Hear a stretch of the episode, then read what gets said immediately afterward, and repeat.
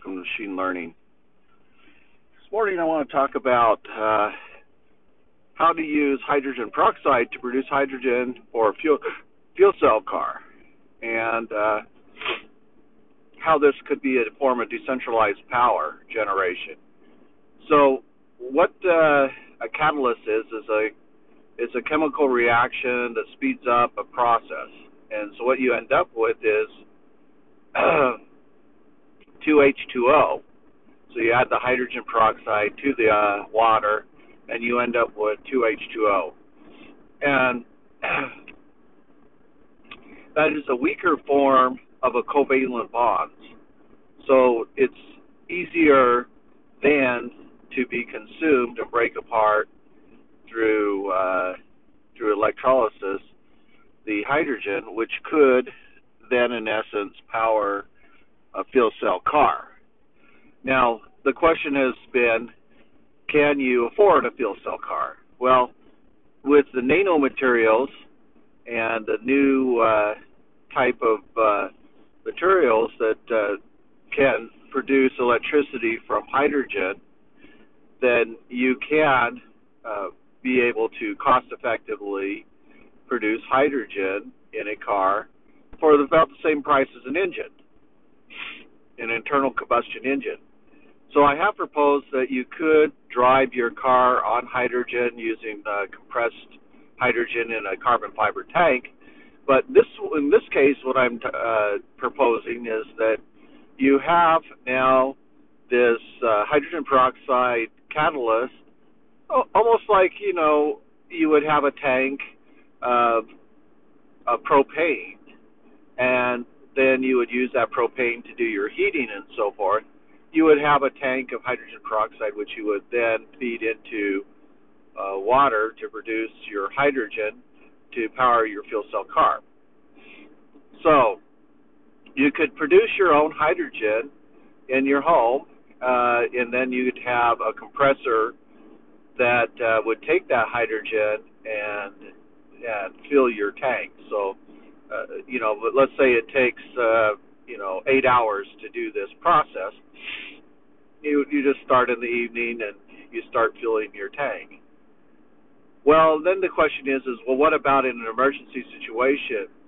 Well, imagine eventually if you started having enough vehicles that were hydrogen based vehicles that uh, you know universally let's say you could universally just fill your car with high pressure hydrogen like you would with natural gas, then you would just pull up to uh, you know a hydrogen refilling station and uh, and and just uh, pressurize your carbon fiber tank. Well, then the question would be, uh, isn't that just only in California where you could get that? And and then the, the answer is probably yes. California has some hydrogen refilling stations that Toyota has established but uh, you then would uh, look at it and say, well, uh, you know, I can't wait. Cost of uh, gasoline is oh, oh, almost five dollars a gallon. I need to, you know, make the, the transition now. So, you know, having the home hydrogen peroxide catalyst reformer with a compressor that would compress your hydrogen into your tank um, would be you know some uh, innovation that is needed. And I'm sure there's companies that are looking at it. You know that uh, you can just connect your your hydrogen up, and uh, you know, let's say you you have it connected and you drive off. Well, you know, it has a safety escape valve seals, just like in gasoline. If the pressure suddenly drops, it'll seal the line, uh, or it disconnects at the uh, at the top and uh, you have emergency shut off.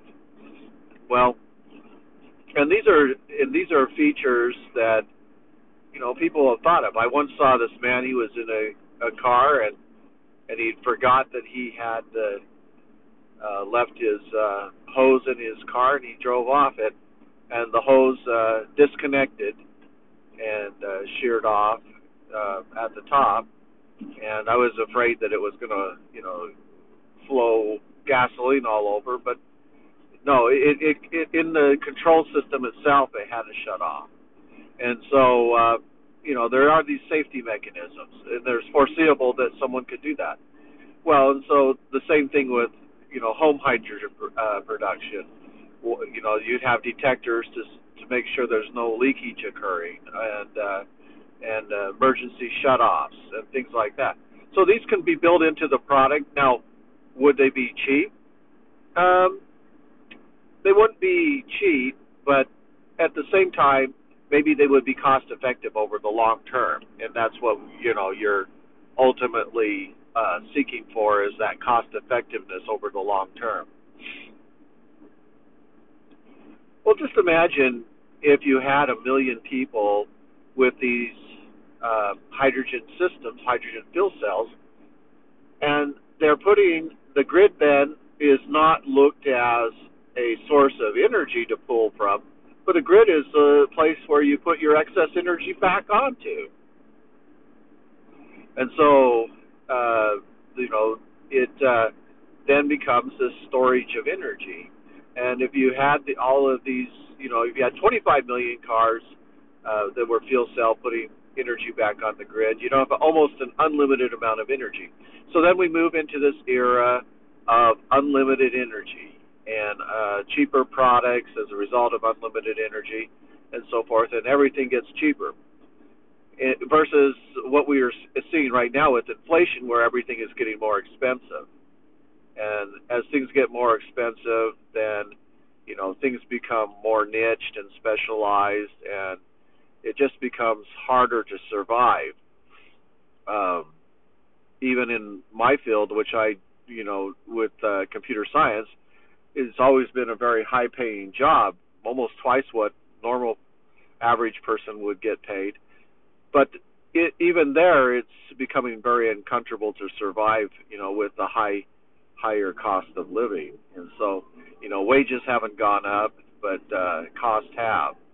And uh, so there, you know, there's a high degree of specialization that has to occur in order to find those uh, jobs that they're willing to pay those premium prices for, and uh, and so uh,